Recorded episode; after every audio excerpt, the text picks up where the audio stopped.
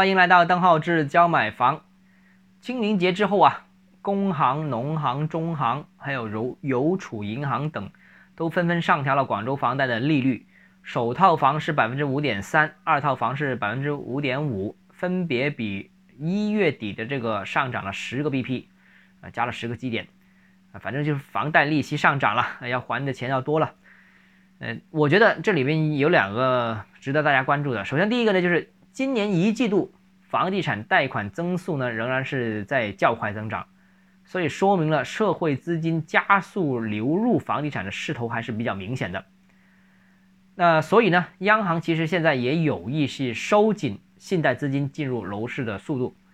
那总体来说是做两个步骤，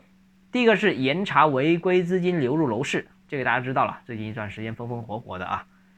第二个呢是压缩房地产贷款的总规模，就是不正规的不允许进入，正规的规模也要压缩。所以这个也使得最近一段时间各大银行的房贷的额度是有点吃紧。呃银行不是没钱，有钱，但是银行能做这一块的钱好像不太够啊。放款的要呃这个这个量在增加，但是额度在收紧，所以呢，现在很多银行是逐步提高了房贷利息，而房贷审批也好，房贷审批之后的放款也好，也在不断延迟当中。所以预计，哎，根据这样目前的情况看，可能这种情况还会继续延续。另外，第二个呢，就是房贷利率的不断调升，其实反而使得。经营贷的利率和房贷的利率之间的利息差是进一步拉大，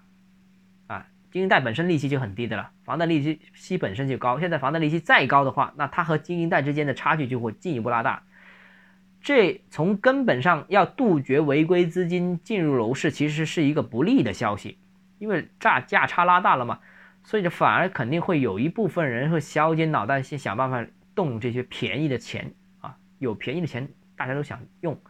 所以现在呢，这个防止违规贷进入楼市呢，我个人觉得这反而是变成了一个长期艰巨的任务。这个问题我们之前谈过，以前为什么这种贷款很少流入楼市呢？因为它利息差不大嘛，大家犯不着冒这个险。但现在这个利息差越来越大了，所以很多人开始愿意冒这个险。所以现在继续拉大的话，其实还是不利于这种